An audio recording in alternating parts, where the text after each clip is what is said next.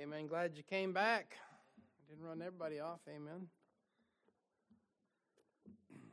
Now we've been studying the sevens. Hello.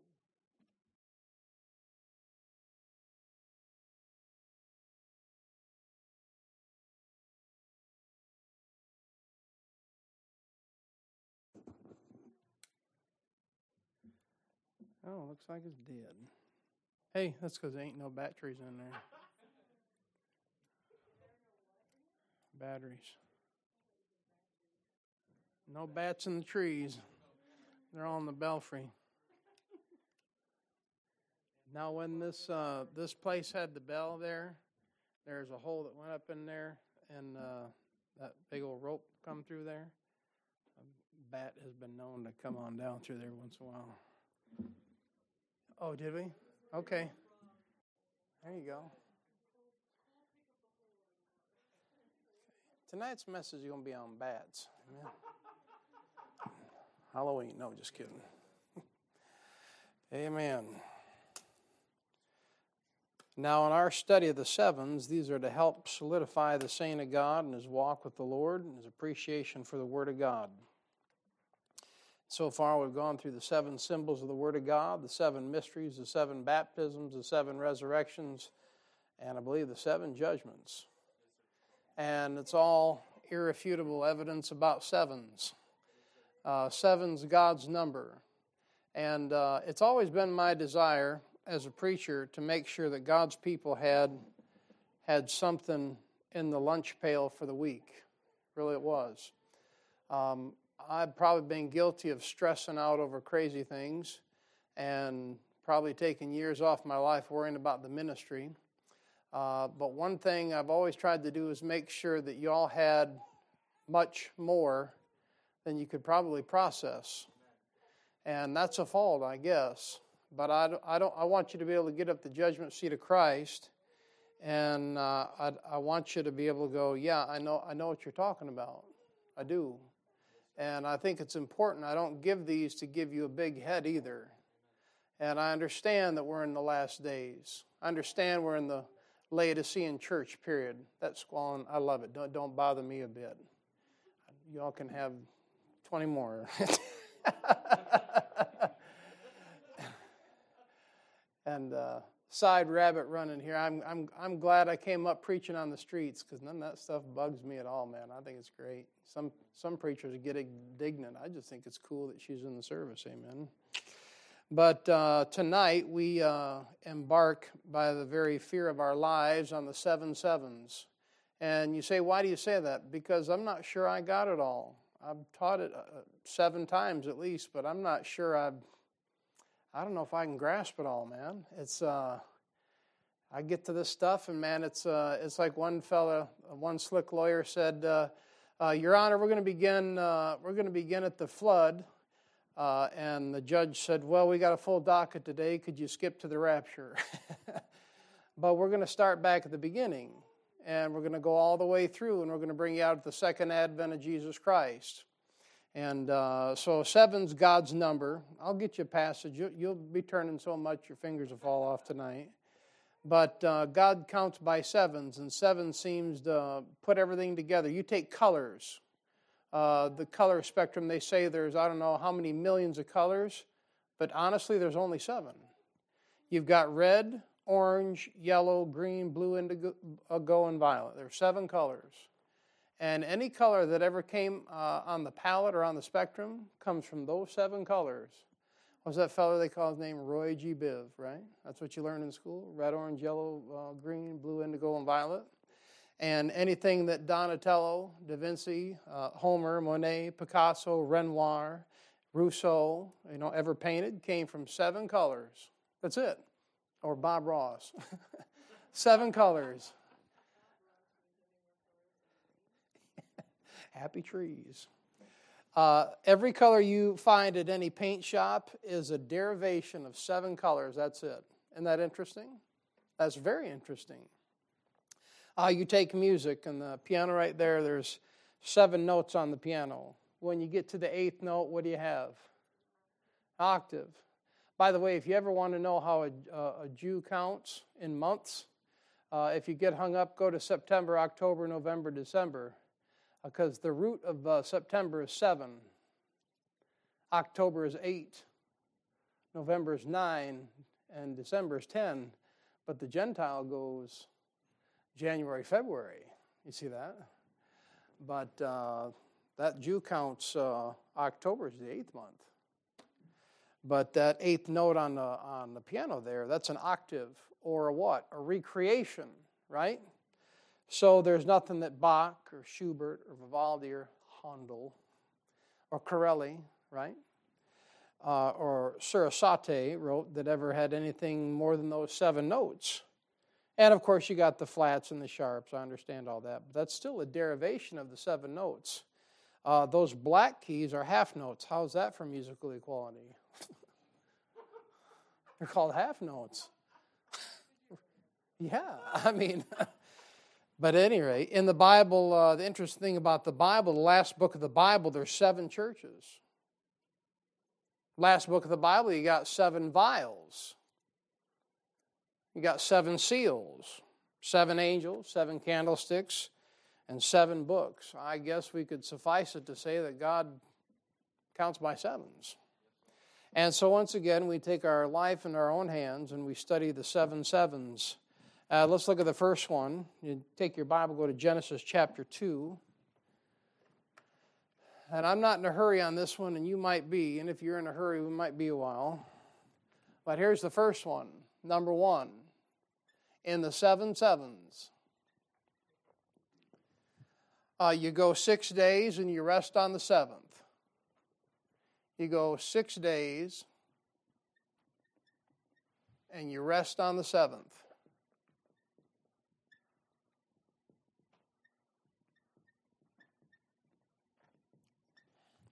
All right, look at uh, verse 1. Genesis chapter 2 and verse 1.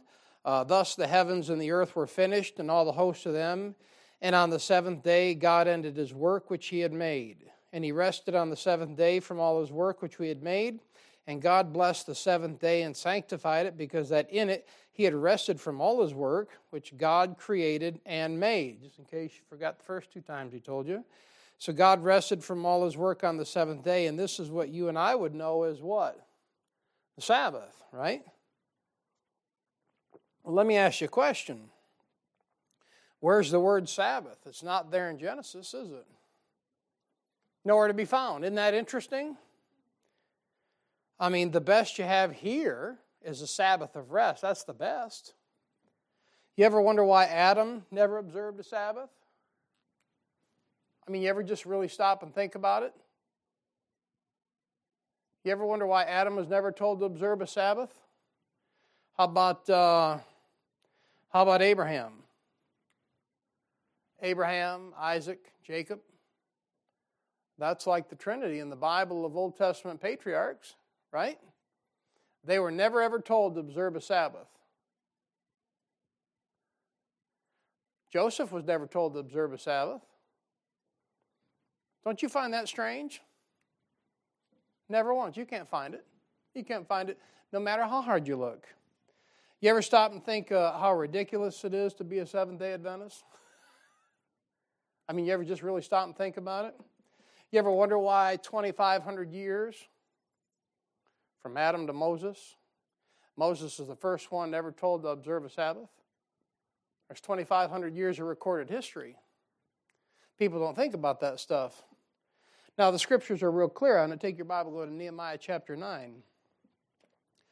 You say, uh, you ever have a conversation with Seventh day Adventists? Plenty of them. This is one of the first things I ask them. I said, Tell me why Adam didn't have to observe the Sabbath day. And they say, Well, the Lord rested. I said, I didn't, I'm not disputing that the Lord did not rest on the Sabbath day.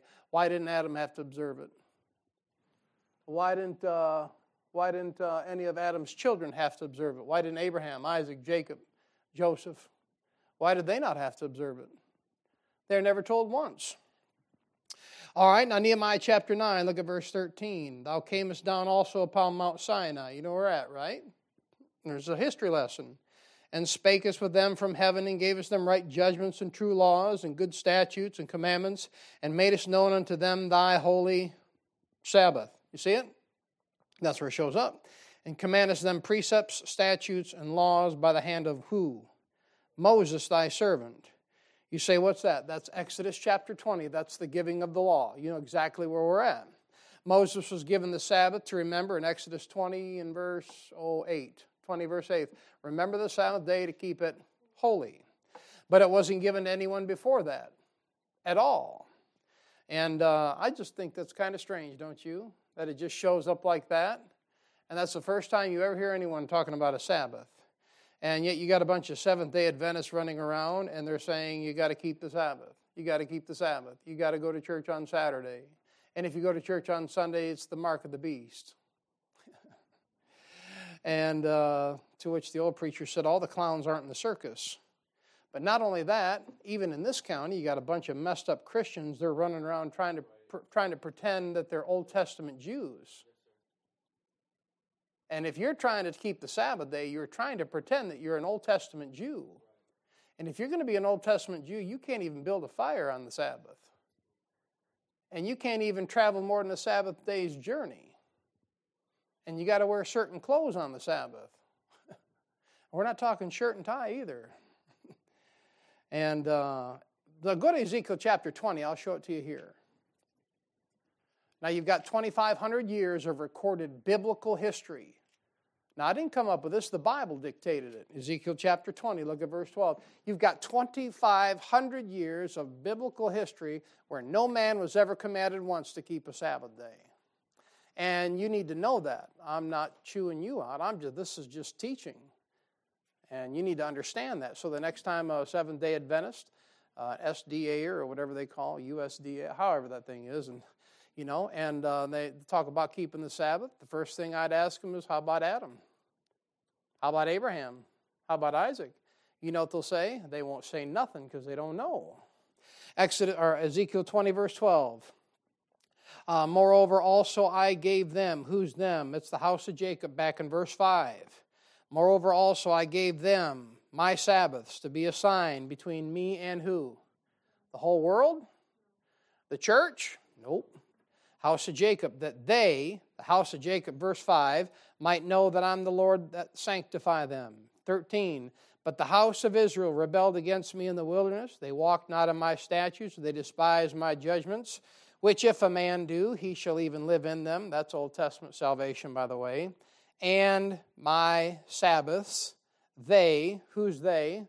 House of Jacob, verse 5, greatly polluted. Then I said I would pour out my fury upon them in the wilderness to consume them. Verse 16, because they, who's they?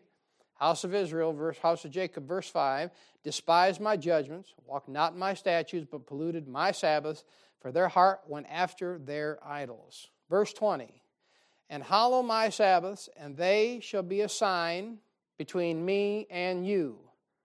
That's the house of Jacob. That's Israel. Remember this morning? The Jews require a what? A sign, and there it is. You know what that Sabbath was? It was a sign between Jehovah God and the house of Israel. That's what it was. That ye may know that I'm the Lord your God. So we got to ask the question. We've already asked it. Is that you? No, no, it's not. It's Israel, right? Then what in the world is someone in this country doing telling you to keep the Sabbath? All right, Romans chapter 13. Let's get in the New Testament. Romans chapter 13. And, and uh, the Seventh day Adventists, they spend all their time uh, what they consider studying prophecy, and they're doing it from the wrong Bible, so they're not even getting half the truth. And they're running around telling people to observe the Sabbath. And what they're really doing is they're telling you to run around and be an Old Testament Jew. Well, that's not you. Romans chapter 13, look at verse 8. Now look at verse 9. He says, For this thou shalt not commit adultery, thou shalt not kill, thou shalt not steal, thou shalt not bear false witness, thou shalt not covet. What's he doing? He's quoting the commandments, isn't he? And then he says this, and if there be any other what? Commandment. It is briefly comprehended in this saying, namely, thou shalt love thy neighbor as thyself. You see that saying there in verse 9? And if there be any other commandment? Isn't remember the Sabbath day a commandment? Sure was. But Paul didn't put it on the church. He didn't put it on you and I. He purposefully left it out. Now, I know you know this, and I know there's nobody in here going, Oh, I think I really need to be going to church on a Saturday. but you're going to run into him. Boy ran, runs into him at the, the Golden Arches there, telling him that he's got the mark of the beast or got some evil spirit because he goes to church. We, okay, whatever, help yourself, you know. Would you like extra pickle or extra shoelaces on your Big Mac? but uh, he says, if there be any other commandment. And uh, where's the keeping of the Sabbath then? It's not to you, it's not to me. It's nowhere to be found in the body of Christ. We're not commanded to keep the Sabbath. So here's the thing you don't see it before Moses, and you don't see it after Paul. In the King James Bible, you never see it before Moses and you never see it after Paul. That's what you need to understand about that thing. All right? We don't meet on the Sabbath, we meet on the first day of the week. Matter of fact, we even uh, we even meet on the what is Wednesday? Third, fourth. We meet on the fourth day of the week. You meet whatever day you want. Don't matter. You, you can meet on a Saturday, right? Let every man be fully persuaded in his own mind, but you don't have to keep a Sabbath. You say, why do we meet on the first day of the week? All right, Genesis, uh, Matthew 28. Matthew 28. You go six days, you rest on the seventh. Why do we meet on the first day of the week? Well, it's real simple. Matthew chapter 28, verse 1. Jesus Christ rose from the dead on the first day of the week. Amen? Matthew 28 1. You ever just stop and wonder why you do what you do? You ever stop and wonder why you're a Bible believing Baptist? Amen. See, one day you have to figure out why you are what you think you are. Matthew 28 1, the Bible says, In the end of the Sabbath, as it began to dawn toward the first day of the week, came Mary Magdalene, and the other Mary to see the supper, so forth and so on. And he comes up. You see that?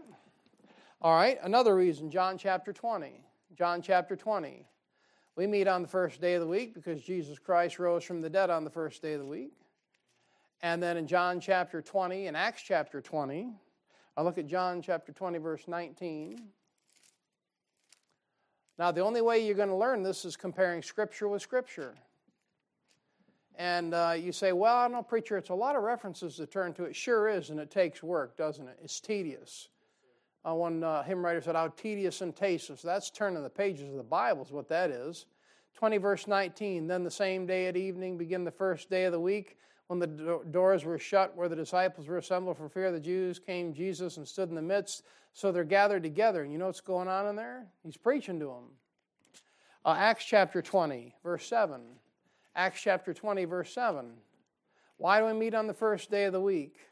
Well, is it because of uh, Charlemagne and Constantine and the sun god? No, not it at all. I know what history says about that stuff. I know what time the Baal worshippers or the Phoenician Baal worshippers up there in Mount Carmel in 1 Kings chapter 18, I know what time they were cutting themselves between 10 a.m. and noon on Sunday. I understand it. Why? Sun God. They're worshiping the sun God. You see what I mean? You're in a wicked world. Uh, Acts chapter 20, verse 7. Why do we meet on the first day of the week, preacher? Well, because Jesus Christ rose from the dead the first day of the week, and because they were gathered together and hearing the Lord preach first day of the week in Acts chapter 20, uh, verse 7. Uh, and upon the first day of the week, when the disciples came together to break bread, Paul what? He preached unto them. So there's dinner on the grounds too. You say, well, not very spiritual. All right, we'll do ours this Saturday. How's that? Amen. And so there's preaching going on, there's breaking of bread going on, and you don't have to turn there. I'd write this down. In 1 Corinthians chapter 16, verse 2. The first day of the week, you know what's going on? They're taking up a collection for the poor saints. They're passing the plate, or they're putting the money in the box. That's why we meet on the first day of the week, because it's scriptural. We meet on the first day of the week because we're Christians. Seventh day Adventists meet on the Sabbath day because they're trying to be an Old Testament Jew. Amen. and not only that, but in Acts chapter 2, Pentecost, that's on the first day of the week. What comes down? Holy Spirit comes down, first day of the week. I mean, good night. If we're in court, we'd only need about three facts. We got about six right there. I'd say that's enough. We can move on. You say, What are you mad? No, I just I want you to know from the Bible. I want you to understand. I want you to be so familiar when I say the reference, you already know where it's at. You already know what I'm talking about. All right, so in the New Testament, you have the Lord raising from the dead, disciples assembling together for preaching, breaking bed and fe- breaking bread, breaking beds. Okay, maybe they need to stop eating. Anyways, fellowship and offering being taken for poor saints, and all going on the first day of the week. Amen. We're not told to observe the Sabbath. That's for the house of, Israel, so forth and so on. So here's the key. You got to remember the first 25 years of recorded history, there's no Sabbath being kept. You got that? Clear as mud. Not only that, that's the big one right there. Uh, the second big one is there's no Sabbath before Moses or after Paul. And the third one, you just we just went through six reasons why you and I meet on the first day of the week. Now that's pretty simple, isn't it? That's scripture with scripture. That's the Bible. That's not hard to understand, but you go six days and you rest on the seventh. All right, let's uh, number two. You go six weeks and then you rest on the seventh week. Six weeks. That's number two. We're talking about the seven sevens in the Bible. Seven sevens. Now, the Lord gave this to the old preacher. He's been dead for about, oh, eight years now, seven years. Uh, seven sevens. It's hard to believe he's been gone that long. And I tremble when I try to prepare this stuff because, as many times as I've attempted to preach it, I know I don't have it all down. That man had an amazing ministry. You go six weeks and you rest on the seventh.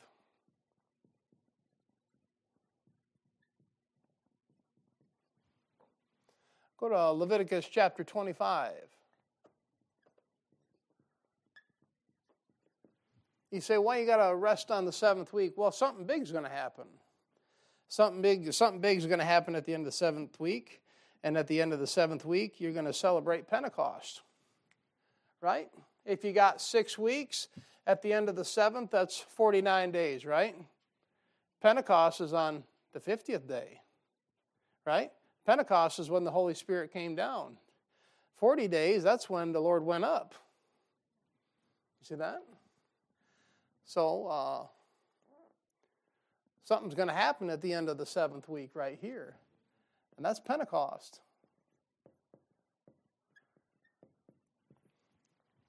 Leviticus chapter 25. I'm sorry, 23. I'm not close. This is a quick one here 23, 15, and 16. Bible says in Leviticus 23, 15, and 16, and ye shall count unto you from the morrow after the Sabbath, from the day that ye brought the sheaf of the wave offering, seven Sabbaths shall be complete.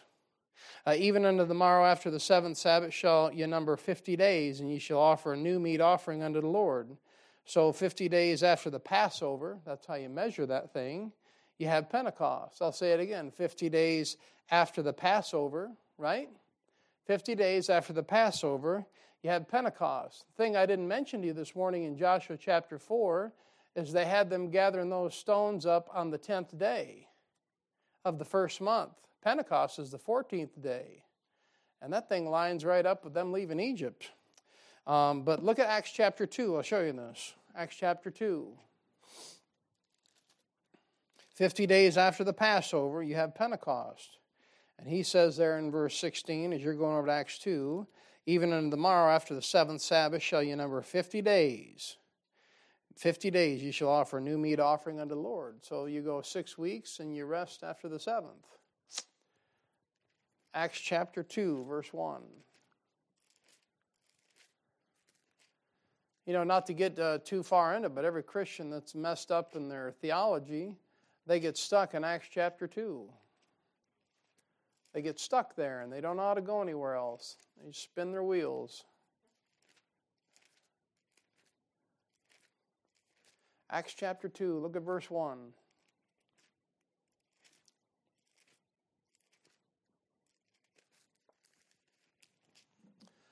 And when the day of Pentecost was fully come, they were all with one accord in one place. There it is. That's 50 days after the Passover.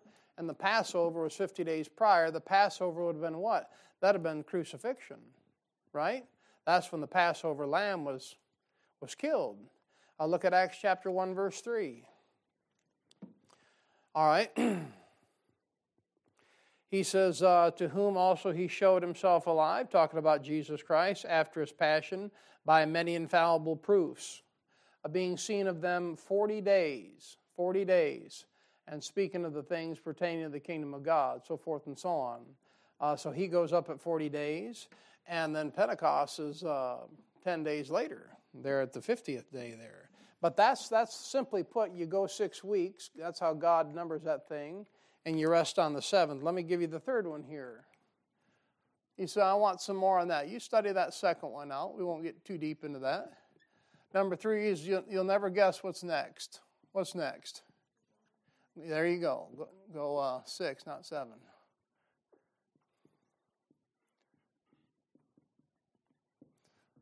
Rest.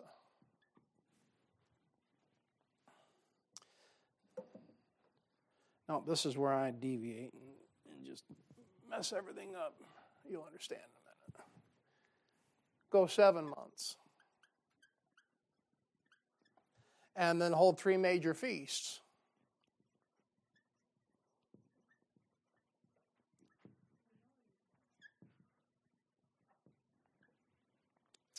And one of those feasts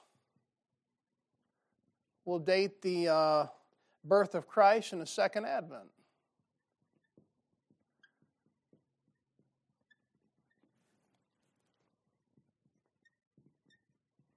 Now you can go to Leviticus 23.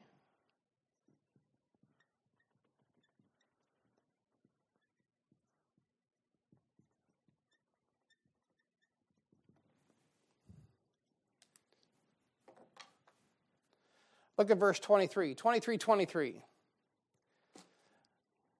And the Lord spake unto Moses, saying, Speaking to the children of Israel, saying, In the seventh month, in the first day of the month, shall ye have a Sabbath, a memorial of blowing of trumpets, and holy convocation.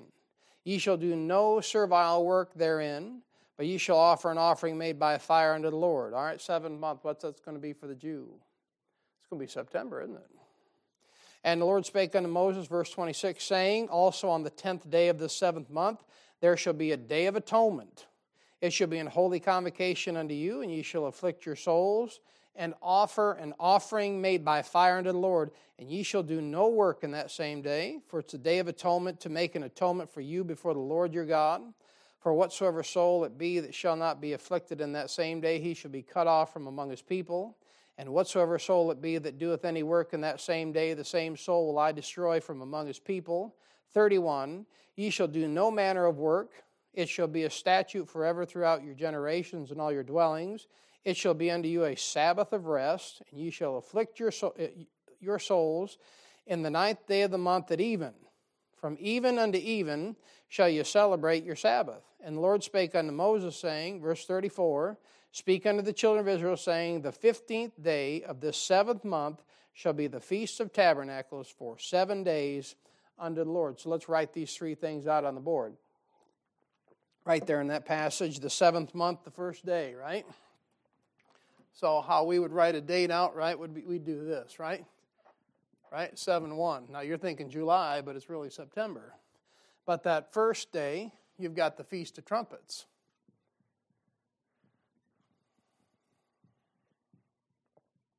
And you pick that thing up in verse 24 of where we just read. And then the 10th day of that month is going to be the Day of Atonement.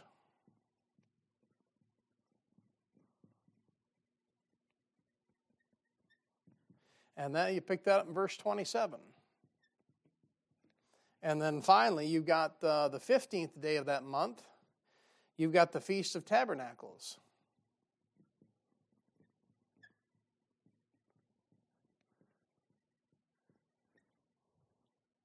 And that's in verse 34. You know what that's referred to as? That's Yom Kippur. Guess what tomorrow is? Yom Kippur. I didn't plan it like that. Tomorrow's Yom Kippur. For that, that's the Jewish New Year. That's tomorrow. That's when they celebrate it. All right? So, uh, the, thus putting the, the date of the second advent, You ready for this? This puts the date of the second advent.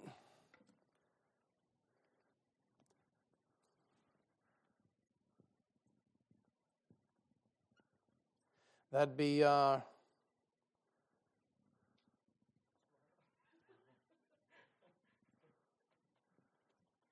23, about the 23rd. 23rd. You say, why 23rd? Well, matches the Feast of Tabernacles, where both dates for both Advents are in autumn. And like I said, in the Jewish calendar, the seventh month of September. Now, here's the, here's the wonky part, the, if you call it wonky or wobbly part. When the earth goes around the sun, there's four days that it's off center. You ever heard that? You ever have a solar system chart? There's four days and that's uh, the 20th, the 21st, the 22nd, and the 23rd. You knew that though. You paid attention in science class. You say, well, why is that? Well, don't you remember that? What's that called? Yeah. There's four days it's off center. And it's going to be September 20th, 21st, 22nd, and 23rd. Go back to Genesis 1 in your head for a second. First day of creation, second day of creation, third day of creation. When did the sun come? sun didn't show up till the fourth day. That's why they're off center. I don't, I don't understand it all, I just believe it. Amen. Four days off center. That puts that thing, that's the, to me, it's when the sun shows up. You say, why? Well, real quick, look at Malachi 4 2. Brother, this is why I asked the boys if they brought anything to, to bring, because I thought it might be in the rafters for me. You know? But you know what? I, I mean, the, if you can get a hold of some of this stuff, man, I, you're not going to get it all. I don't have it all, but you can get a hold of some of this, man, this will, this will put some wind in your sails. It will. Now, look at this thing in Malachi chapter 4. Just about the time I think I'm starting to draw some concepts in the Bible together and really start getting a hold of it, like I went back there and I was starting to walk up here, and all of a sudden I just short circuited. I really did. I went, and I'm like, okay, that don't make sense at all. And I thought it did. I'm not talking about this. I'm not telling you where. I'll let you try to figure out where. But anyways, Malachi 4 2. Look at that verse.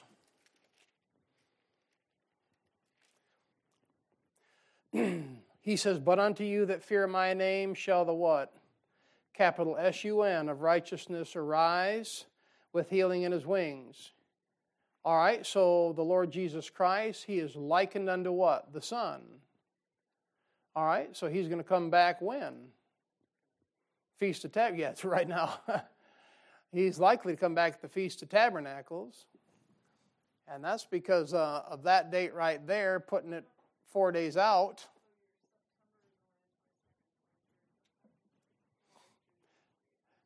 Yeah, and when you get that thing with the Jewish date, you're talking evening and morning, which vacillates into another day, too. It's confusing. It's confusing as a Gentile to explain. It's kind of like trying to explain him coming up. Because when you get into Genesis chapter 1, that Jew goes evening and morning, and we go morning and evening. The evening and the morning were the first day, the evening and the morning were the second day. You see that? And a Gentile is backwards. That Jew is 12, that Gentile runs by 10. All right, so I'll go to Genesis. Well, you already know that. Genesis chapter 1, uh, Bible says in verse 3, let there be light, right? But it's not talking about the sun. You knew that, right? He said, Let there be light. That's what you do when you're goofing around with your wife or your kids and you let there be light. And you flip the light switch on, right? That wasn't the sun, though. The sun didn't show up till the fourth day. You see that? Look at Daniel chapter 2, verse 22. I'll show you just a couple verses on this thing. You say, well, what's the light? Okay, well, it's not the sun. Daniel chapter 2, verse 22.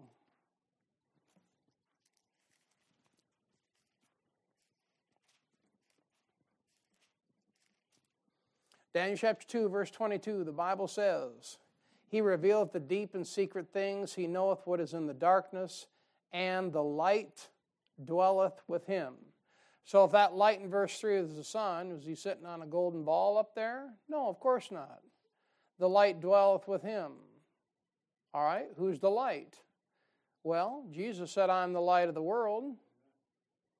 Let's look at another one Psalm 74. I'm telling you, I don't understand it all, but I believe it. And that light in verse 3 is not the sun. The sun shows up in uh, day 4. Psalm 74, look at verse 16. 74 16. The Bible says, The day is thine, the night also is thine. Thou hast prepared the light and the sun. Well, if, if that isn't a definitive distinction, I don't know what is. You just clearly see the light and the sun are two different things. So he said, Let there be light. Notice he didn't create it, he said, Let there be light. He directed it. Let get there. and the sun shows up on the fourth day. All right, look at Jeremiah 31.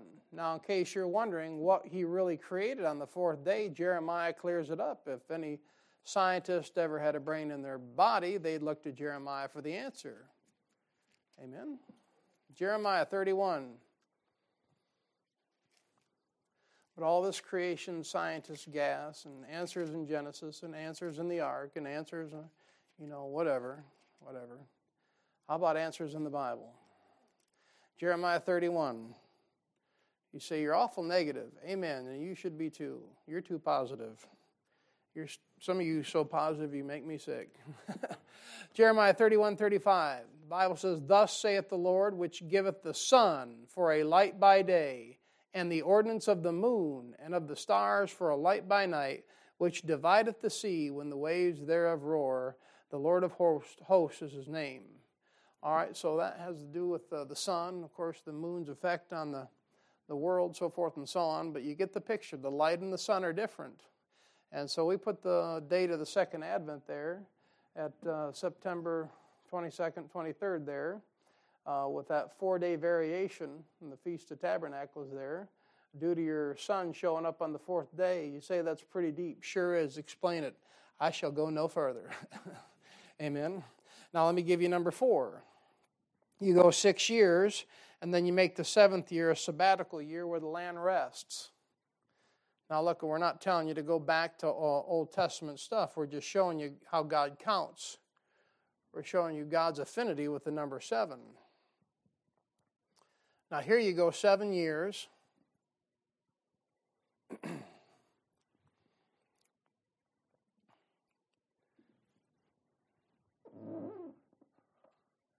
Six years, and then you uh, let the, the, the land rest on the seventh.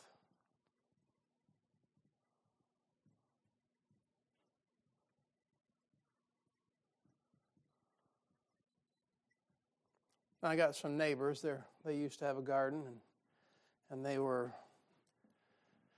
insistent that they let the the land rest on the seventh, and that's fine. You know, help yourself. They're not they're not farmers. You know what I mean? If you're a farmer and you let all your land rest on the seventh, you'll go bankrupt. You ain't gonna make it. I don't care how spiritual you are. You might as well just sell everything you got. You better keep putting the stuff in the ground and weeding it and spraying it and harvesting it. And we're not telling you go back to uh, uh, Old Testament says. But look at Leviticus 25 1. The Bible says, And the Lord spake unto Moses in Mount Sinai, saying, 2. Speak unto the children of Israel and say unto them, When you come into the land which I give you, then shall, shall the land keep a Sabbath unto the Lord. Six years thou shalt sow thy field, and six years thou shalt prune thy vineyard, and gather in the fruit thereof. But in the seventh year shall be a Sabbath of rest unto the land, unto the land. You see that? Where's that? That's Israel. That's not over here. A Sabbath for the Lord. Thou shalt neither sow thy field nor prune thy vineyard. That which groweth of its own accord, the harvest, thou shalt not reap, neither gather the grapes of the, the, thy vine undressed.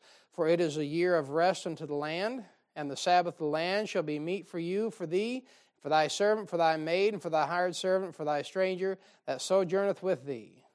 All right, look at Exodus chapter 21 real quick. Just a couple verses in there. Exodus chapter 21.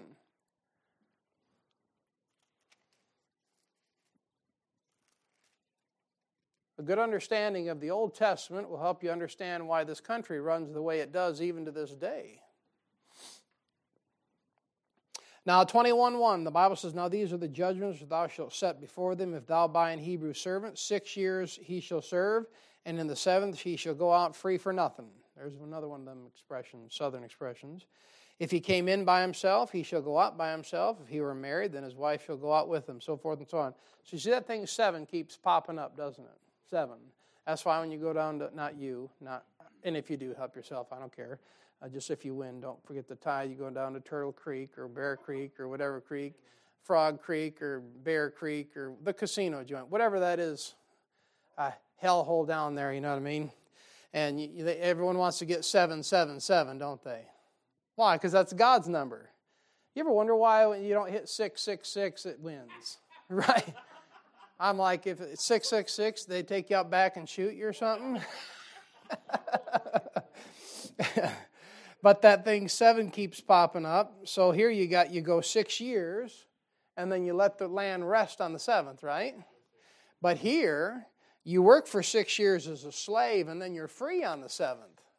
Ain't that cool? If you file bankruptcy, are you not in the clear after seven years? I wonder where they got that. I'll give you two guesses, and the first one don't count. Amen. I mean, uh, after, if you file bankruptcy, aren't you a slave to bad credit for at least seven years? I, I know everyone's credit's so terrible now, you can redeem yourself about two and a half now, but, right? and that's how God works. He works in sevens. And in bankruptcy, uh, just humor me for a minute. Aren't there, for the most part, and there are two special cases? There's a chapter 7 and a chapter 13. And correct me if I'm wrong, but doesn't chapter 7 treat you a lot better than if you file chapter 13? Man. Oh, the unsearchable riches of the King James Bible. Exactly you recover a lot easier from a chapter 7. A 7, uh, I think they got an 11 too, I have no idea. Uh, one's 7, one's a restructure, and one's a you done. you know what I mean? That's 13. 13 is uh, you're a big loser. Now, uh, that's what it is. And so you go uh, six years and you let the land rest on the seventh. Is this, is this heavy enough for you tonight? we do, you want to get one more? We'll go one more. I might have to go back and correct all my errors next week, but hey, it's worth a shot. Amen. Uh, let's get number five. You go seven times seven years, and then you have a mid century Pentecost on the 50th year. You proclaim a jubilee and you turn the land loose. You go seven times seven years. That's number five. Seven times seven years.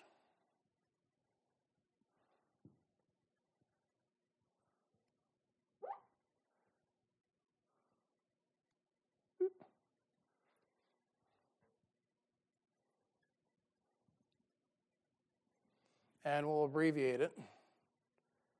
And you turn the land loose.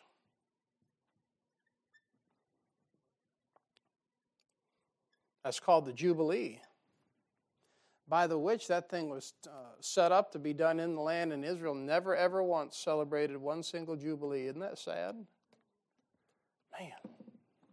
Well, Leviticus 25. You pick this up in Leviticus chapter 25, beginning at verse 8. The Bible says, And thou shalt number seven Sabbaths of years unto thee seven times seven years. How many years is that? Okay, 49 years. And the space of seven Sabbaths of years shall be unto thee forty and nine years. I think Moses put that in there for those who couldn't do multiplication. Amen. Verse 9, he says, Then shalt thou cause the trumpet of the Jubilee to sound on the tenth day of the seventh month. Look at that the 10th day of the seventh month. You see that? That thing's running down here. That's the, that's the trumpet of the Jubilee. and in the day of atonement shall you make the trumpet sound throughout all your land, and ye shall hallow the fiftieth year and proclaim liberty throughout all the land unto all the inhabitants thereof. It shall be a jubilee unto you, and ye shall return every man unto his possession and ye shall return every man unto his family, A jubilee shall that fiftieth year be unto you. Ye shall not sow, neither reap that which groweth of itself in it, nor gather the grapes of it in thy vine undressed. You know where you can find that phrase, proclaim liberty throughout the land? Hmm? Yeah, yeah, I can't draw a bell, but you got one out here, right? You know? Thanks. I know his name, but his face rings a bell. And of course, that thing's all cracked up, you know, like our nation.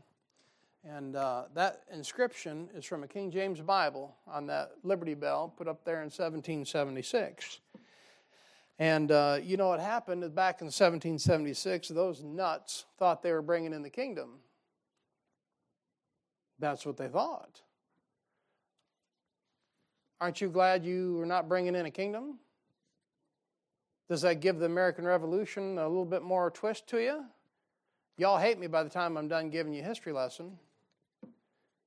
Oh, the land of the free. Okay, I'm glad that, you know, the revolution took place, so forth and so on. We've got the great country we live in. But those nuts back there thought they were bringing in the kingdom. So what did they put on their Liberty Bell? Proclaim liberty throughout all the land. They never once turned the land loose. and they didn't bring in the kingdom either. Uh, what they end up doing is they end up bringing the Pope over to Maryland anyways, I'm getting distracted here. you ever stop and think why God let men cross the big pond and colonize and break away from England? You ever just stop and think about history, why the Lord allows that stuff to happen? Well, because the Lord said it would happen. Go to Genesis chapter 9. Genesis chapter 9. By the way, that's Leviticus what? 25:10. There's not one in a hundred people that know that that's from Leviticus 25:10 and there's not one in a thousand even knows out of a King James Bible. Genesis 9:27. Look at that thing. In verse 24, what happens? Noah realizes that Ham does something to his, his daddy while he's drunk, right? We won't get into the gory details. And in verse 25, Noah curses Ham's son, Canaan. Why did he curse his son? Well, because Ham was blessed. So he curses Canaan. And verse 25, he curses Canaan as a servant of servants. And in verse 26, Noah blesses Shem and gives Canaan as his servant. And verse 27, Noah prophesies what, that the Lord would enlarge Japheth and do what? Dwell in the tents of Shem. You ever stop and think about that? You ever wonder why the Lord let uh, that revolt from King George? I know it was all about rebellion. So, well, it was about religious liberty. Maybe a couple. But the majority that came later was all about rebellion from the king. You had a handful of people, I'm sure, that loved God and were deists and all the rest of that stuff. And uh, uh, Reverend Robinson on the Mayflower to King James Bible and said that the Lutherans stop with Luther and the Calvinists stop with Calvin, but the Lord has much more precious truth to be delivered unto his saints. And he's holding the King James Bible, not denying that. But I believe the Lord let that stuff come over because he said it was going to happen in Genesis chapter 9 he said that Japheth would enlarge and dwell in the tents of Shem. You know where the tents of Shem were in 1492? when Columbus sailed the ocean blue? Uh, why Shem's tents were all the way over here in America. Shem was out of bounds. And you know what Shem was doing? He was worshiping the birds. He was worshiping the bats. He was worshiping the deers, the deer and the bears. Amen? and he's worshiping all the hosts of heaven, which God gave his own people up to worship the whole host of heaven if you read your Bible. And you know what the Shem was doing over here in America? Absolutely nothing with what he'd been given. Absolutely nothing. He was smoking the herbs of the land. Amen. Why I think them chiefs were so cool, man. They's always smoking a peace pipe. Amen. And Shem got over here, and uh, the Americas went backwards. I'm telling you the truth about history now. I, I'm not chewing anybody. I'm just saying when Shem came over here, America went backwards. When God allowed Shem to come over here, you're supposed to do something with it. That's Genesis chapter 1. You're supposed to subdue it, not worship it. And Shem, instead of subduing it and putting into subjection like God told him, Shem went into Spiritism. and total apostasy away from God. He didn't evangelize anybody. He didn't build any schools. Amen. He didn't build any churches. He didn't build any hospitals. And that's just the God's honest truth from the King James Bible. Shem came across this country and became one with nature, man. Right? Buffalo.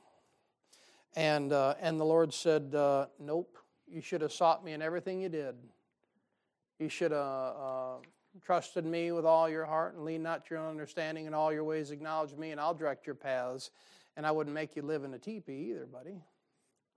So Japheth enlarges. Japheth comes west, right? That's the right direction. And then from 1492 all the way up into the early 1900s, Japheth rounds up Shem and puts them where? In reservations. You say that's racism. That's the Bible, that's the God of the King James Bible coming true, that Japheth shall dwell in the tents of Shem. Uh, isn't Iosco County the home of the Braves? You see where we're going with this? Never before has it been more relevant to the county that you're sitting and worshiping God in. You're worshiping God in Shem's country. You know, this is God's country. No, this is Shem's country. Stupid. right? According to history, I'm not just preaching now. That's funny. Iosco County was first inhabited by the Chippewa Indians, which ceded the area in 1843. What does that mean? They split. Uh, Tawas Bay, the largest harbor on the Great Lakes, was named after Chief Otawas, O T A W A S. Tawas City. There you go. Japheth never hit Iosco County until 1830. You couldn't find Japheth in Iosco County until 1830. You say, why? Because Japheth shall enlarge the tents of Shem. We're a byproduct of Genesis chapter 9, verse 27. Isn't that crazy? You ever just stop and think about how God wrote that book and you're, you're fulfilling His word, whether you want to or not? Iosco means water of light, according to Henry Schoolcraft, a historian. It wasn't until 1880 when the lumber craze hit that civilization was even brought to this area that you're sitting in. The wood, the timbers underneath the church, the old part, came from these woods. And they moved it uh, they got tired of the church being down there off by Sand Lake Road. So a bunch of overambitious lumberjacks said, let's move the church three miles. No tractors. They just did it with round logs and horses. They picked the church up and moved it. Sounds like a bunch of Amish people to me. So I know history may not be your thing, but the country you, uh, you are in was inhabited by Shem, and the Lord told you in the King James Bible that Japheth would dwell in Shem's tents. But you find that thing proclaim liberty throughout the land. I'll bring this thing to a close here. You find that in Philadelphia on the Liberty Bell. Like I said, the uh, nutty Japhethites in 1776 thought they were bringing in the kingdom, and uh, when they put the redcoats on the run, you see? And they thought they were going to bring in the kingdom, and guess what? They didn't bring in the kingdom. And uh, just like those idiots in New York when they put that verse out on the Isaiah wall, they've got a verse out of the King James Bible called the Isaiah Wall from a King James Bible uh, outside the UN building. That's, uh, look at Isaiah 2 4. Stop thinking about your country. Someone was thinking about it. Uh, they, they don't want to even retain God in their knowledge now. And the society you and I live in is a recantation of Romans chapter 1 from start to finish. Amen? Isaiah chapter 2. Isaiah chapter 2, verse 4. This is on the United Nations headquarters known as United Nations Plaza, quoted from a King James Bible, inscripted. Someone chiseled it out on a wall. Isaiah 2 4. They shall beat their swords into plowshares and their spears into pruning hooks. Nation shall not lift up sword against nation, neither shall they learn war anymore. Neither shall they learn war anymore. And you know what? They don't believe that for 30 seconds. Since the beginning, the in, in beginnings of the UN, there's been over one war every single year for 100 years. And he says, Neither shall they learn any more war. Yeah, whatever. The UN, all they do is practice war. All they do is practice mischief against God's people. And their day is coming. And we better stop there because the next one gets uh, a little bit heavier, as they say. Amen. Thankful for the Bible. Thankful for the old preacher who took a lifetime to assimilate this information and pass it on to us. Amen. Why don't you stand? And some of you might say, well, who's this old preacher? You talk about him a lot. There's two old preachers I talk about my mentor, uh, Dr. Peacock in Jacksonville. He's not only my friend, but he's my mentor. Uh, uh, when I need counsel, I go to that man.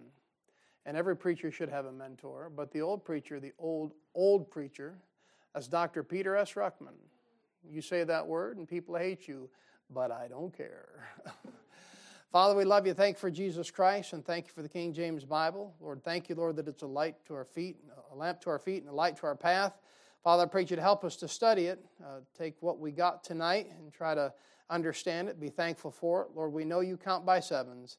And Father, as the end of this lesson will probably come next week or who knows, maybe even later. Father, we're looking forward to that 777 where we get out of here. And we know it might be soon. We sure do love you in Jesus' name. Amen. All right.